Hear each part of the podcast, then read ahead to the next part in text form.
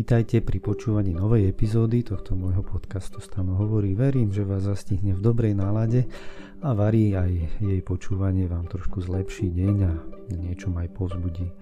Budem sa dnes rozprávať s jedným môjim osobným priateľom, s ktorým mám prerozprávaných hodiny o mladých a ušili čo možnom.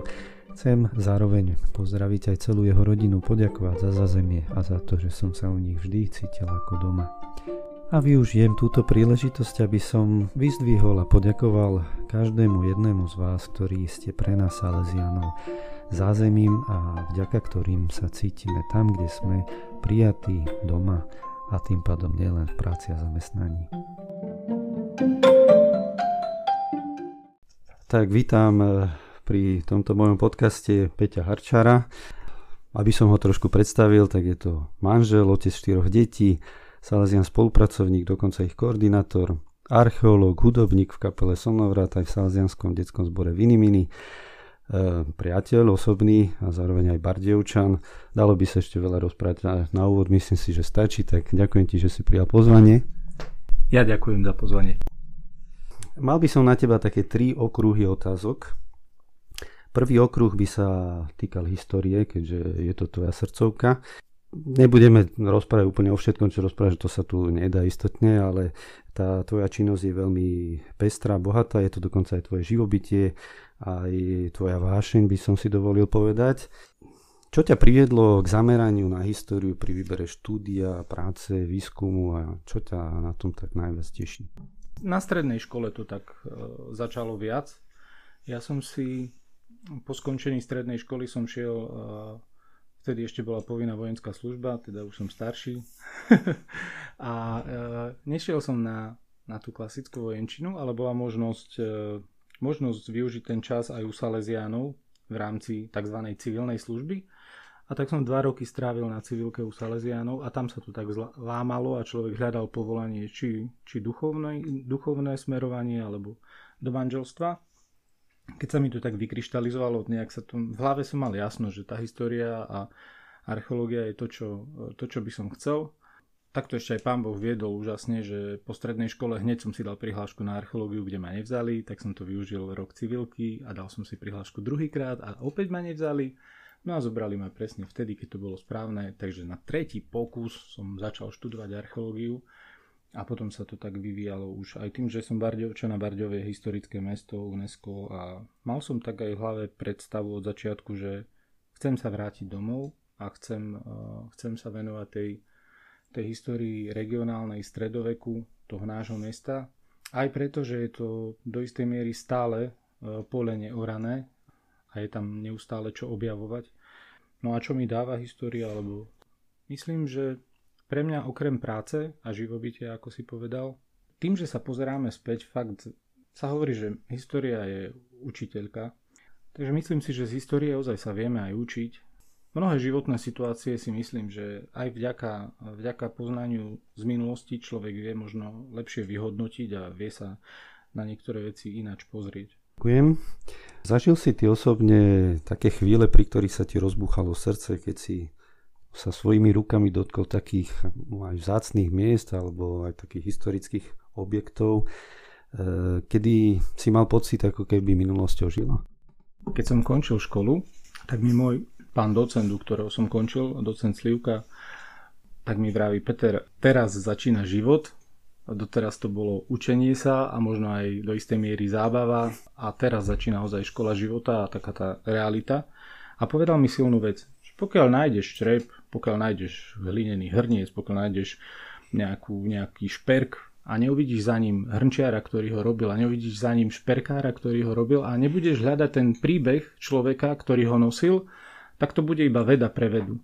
Že hľadaj za tým toho, kto to používal a ako žil. A ja som mal viackrát možnosť počas svojho života ozaj odokrývať nie len kus, e, kus hmoty, ale aj kus toho toho, čo za tou hmotou je a t- toho príbehu e, človeka, ktorý žil pred 500-700 rokmi, tak veľmi silné už ako študent, na čo si veľmi rád spomínam, e, bol e, výskum tu na v Bratislave, kde som mal možnosť kopať jednu odpadovú jamu. To je v podstate stredoveké hnojisko, No ale ja som sa pri tom stredovekom hnojisku, ktoré už vôbec nesmrdelo, keďže tam všetko prehnilo a prešlo za tých 700 rokov všelijakými biologickými a neviem akými procesmi a bola to klasická hlina, ako ju poznáme keď kdekoľvek zakopete. Ale v tej hline v hĺbke troch metrov pod zemou zrazu sa mi začalo odokrývať čosi, čo ma úplne fascinovalo. Bola to v podstate celá séria keramiky z toho 13. storočia a tam som zabudol fakt, že je čas, že, že všetci išli na obed, že už potom aj skončili šichtu a ja som tam stále vyhrabkával tie veci z tej hliny. Až došiel uh, jeden z mojich učiteľov, Peter, končíme, že vidím, že si úplne z toho mimo, ale zajtra bude čas, prídeš tu zase. A viackrát v živote som mal takú možnosť odokrývať veci, ktoré, keď, keď, keď to nikto pred vami e, nerobil, tak je to také silné výskum na spiskej kapitule, kde sme úplne predatovali alebo teda po, pomohli poodkryť históriu e, spiskej kapituly ako na východnom Slovensku najstaršej sakrálnej stavby. Bardiovská bazilika, keď som mal možnosť e, robiť veci doma, to boli také veľmi silné momenty. A potom každý, ja mám prácu, uh, mám prácu, ktorá je pekná aj v tom, že každý deň prináša niečo nové a nikdy sa situácie neopakujú. Nikdy nenájdeš to isté, takže v tom je to také pekné. Bardiovské potulky, alebo inak povedané, e, taká tvoja jedna z tvojich iniciatív, ako priblížiť takú históriu mesta obyvateľom, ktorí v ňom žijú v súčasnosti. Isto veľmi poteší, keď vidíš záujem druhých ľudí o to, kde žijú a čo sa tam dialo predtým. Stretol si sa však, predpokladám, aj s takým nezáujmom. Človek napríklad nemá záujem o to, čo sa udialo kedysi a myslí si, že minulosť je stratou času. Ja tie bardiovské potulky robím 10 rokov a je to aktivita, ktorá je nie pre turistov, že sprevádzaš po meste ľudí, ktorí prídu pozrieť Bardiov, ale je o Bardejove najmä pre Bardejovčanov. A tam je to presne také, že, e, že je to o záujme. Príde tam ten, kto chce a kto, a kto má o to záujem. Veľmi ťažko sa mi ponúkajú informácie ľuďom, e, ako to záujem nemajú. Hlavne keď ak prídeš na nejakú strednú školu, poprosia ťa o nejakú hodinu prednášku a ty vidíš, že, že tí študenti sú úplne mimo, tak vtedy zvrtnem e, debatu na to, čo, čo baví ich a snažím sa to prepojiť nejakým spôsobom s tou históriou a, a, a spojiť to tak, aby aj vlk bol city, aj ovca celá, ale v princípe niekedy, niekedy to tak krúto, poviem to tak krúto, ale niekedy mi príde, že neháčte perly pred svine. Nie každý z nás musí byť zameraný e, na to, že ho história baví, Takisto ja neriešim auta, pre mňa sa auto mám dostať z bodu A do bodu B, nech je funkčné, nech je spolahlivé a nech mi ho odborník dá dokopy. Tak zase takisto si myslím, že ak, ak tí, ktorí histórii vôbec nebudú mať vzťah, ale rešpektujú, že čo si tu pred nami bolo, vieme sa z toho poučiť a je to naše bohatstvo a naša kultúra a je to naše dedictvo. Ak len trošku úprimne a zodpovedne, e, bez nejakých pohrdaní k tomu budú pristupovať, tak je to potom fajn. Ďakujem, išiel by som na druhú oblasť a to by bolo také cestovanie. My máme spoločne precestovaných mnoho tisíc kilometrov, aj osobne, ale potom aj najmä pri takej príprave púti alebo výletov pre mladých zo strediska alebo pre slazianskú rodinu. Istotne je úplne niečo iné ísť z menšej skupinke, niečo úplne iné ísť s veľkou skupinou. Zaujímalo by ma, aké je to sprevádzať takú rôznorodú skupinu, keď povedzme ideme s nejakým autobusom mladých, e, ktorí majú rôzne záujmy ako si sa na to pripravoval? Čo ťa viedlo možno pri výbere? Toto vidieť, toto nevidieť, aby to bolo také vyvážené. Super na tých akciách je to, že, že sa tam vytvárajú vzťahy. Vzťahy sú pre mňa dôležité. Častokrát a v princípe vždy sú pre mňa dôležitejšie ako samotný výsledok je, je vytváranie toho vzťahu. A pri tých e, sprevádzaniach alebo pri tých našich výletoch spoločných taká veľmi silná hodnota. A popri tom Snažím sa ten program robiť tak, že uvedomujem si, že keď ideme s mladými niekde do Talianska a je tam more, výlet na nejaký ostrov Capri a, alebo na nejaký neviem, e, pozrieme Turín a miesta Dom Boska a popri tom im tam budem bľabotať 25 minút do niečom, čo ich vôbec nezaujíma, to asi, asi ten efekt neprinesie. Ale ak je tam skupina ľudí z Oradka napríklad, fajn je, že sa tam dá spojiť história aj s takým duchovným prežitím a, a, s, takým, a s takým e, smerovaním tým duchovným, že stredoveká Európa je celá postavená na kresťanstve a veľmi silno.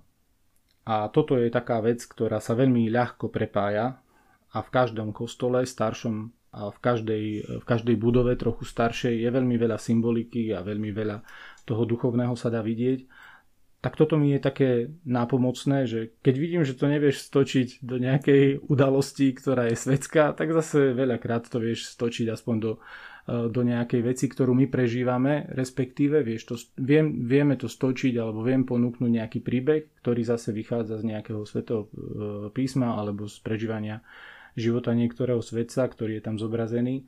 Ďakujem. Keby sme sa ale pozreli na to, že ideš sám do Talianska, povedzme, našej obľúbenej destinácie, asi vyberieš taký ten tvoj štýl, ako navštíviť tú krajinu alebo tie miesta, tak z osobnej skúsenosti jemne viem, že sa človek veľa nenaspí, veľa bude cestovať hore dolu unavený, ale... No ale veľa, veľa vidíš, veľa sme sa rozprávali a pri tých rozhovoroch, keď zo všetkých strán na teba dýcha história a to genius loci, to, ten duch miesta, pri, na ktorom si a pritom tie, tie rozhovory s tými, ktorých máš rád okolo, tak ťa vedia ľudsky veľmi ďaleko posunúť. Ozaj sa veľa na tých cestách učím.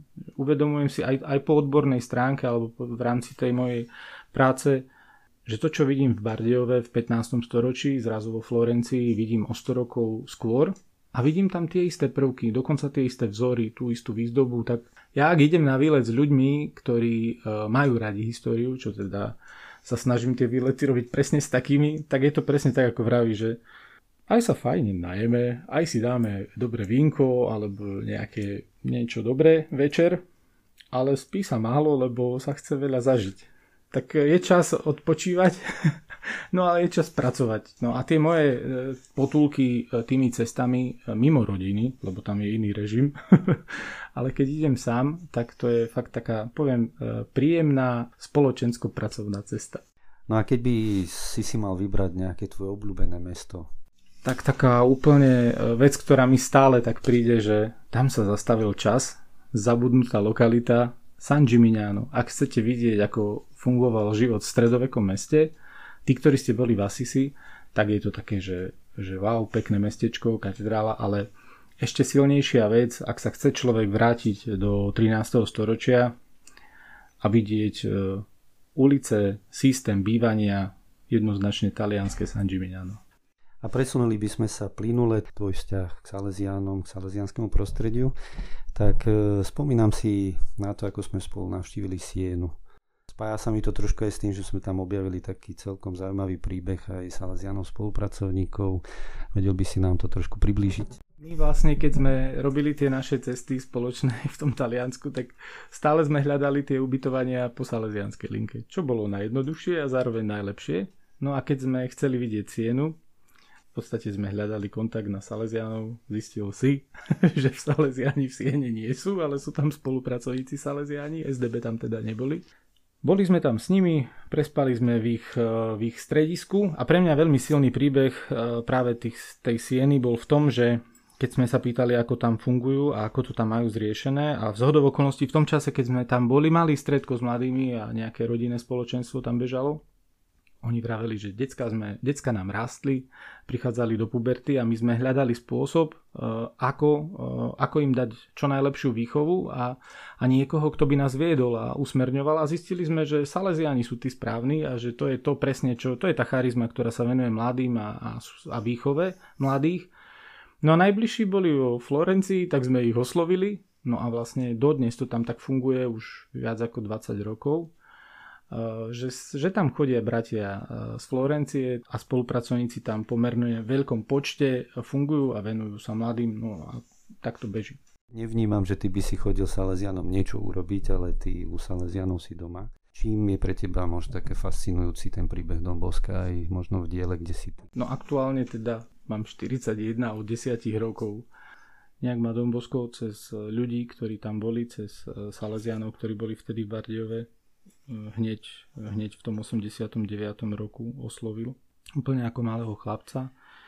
A odvtedy e, som sa nejak tak na, na nich zavesil a som, som, našiel som tam rodinu. V prvom rade ozaj pre mňa Salesiani sú rodinou a Salesiánsky dom ozaj to nie je kliše, ja to ozaj tak cítim a vnímam, je to môj domov.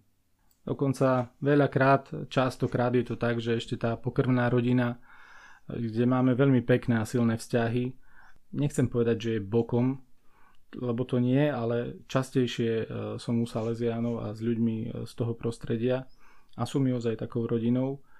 Pre mňa je to spôsob prežívania, ten salesiánsky život, salesiána spolupracovníka, je pre mňa spôsob prežívania každodennosti na ceste do väčšnosti a cítim to ako ozaj svoje povolanie a vnímam to tak, že vernosť v tomto povolaní je jednoduchým prostriedkom, ako do, dojsť do cieľa.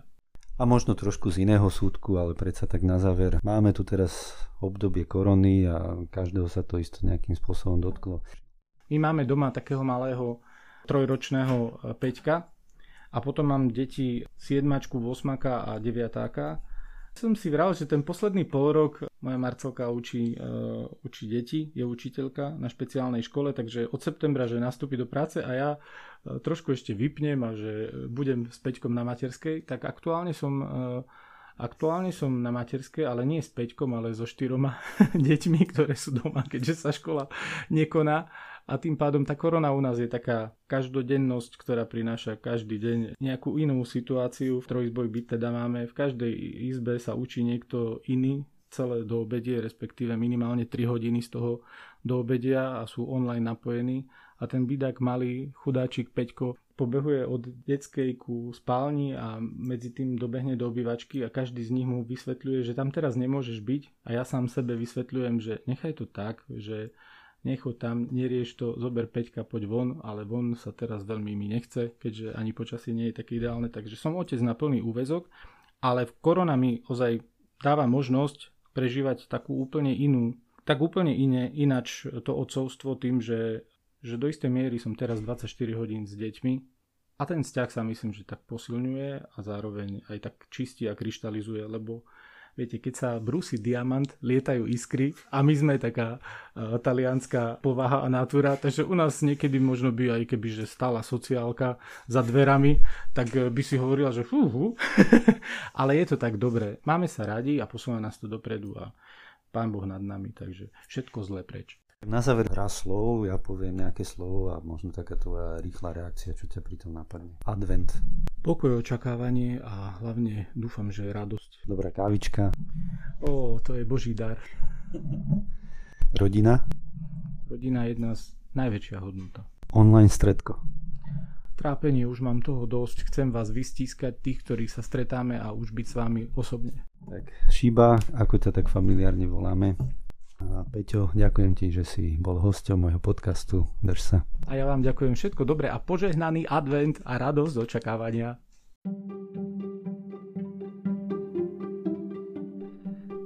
Pre mňa veľmi príjemný rozhovor a verím, že aj pre vás. Uznávam, že po takomto peknom rozhovore by každé moje ďalšie slovo bolo navyše, tak vás nimi už nechcem veľmi trápiť.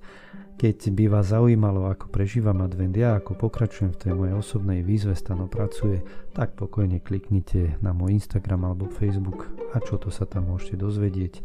Každý deň pridávam nejakú storku, kde to vlastne zhodnotím, čo sa mi počas toho dňa podarilo a každú nedelu pridávam také zhodnotenie celého týždňa s nejakou duchovnou myšlienkou. Prajem aj vám konkrétny advent nech sa nezasypeme príliš možno tými materiálnymi vecami, ale práve naopak to si dnes môžeme aj tak viac uvedomovať v čase týchto obmedzení, že najvzácnejšie sú tie vzťahy medzi nami. Tak tieto rozvíjajme a verím, že to budú Vianoce možno osobnejšie, ale o to rodinejšie. thank you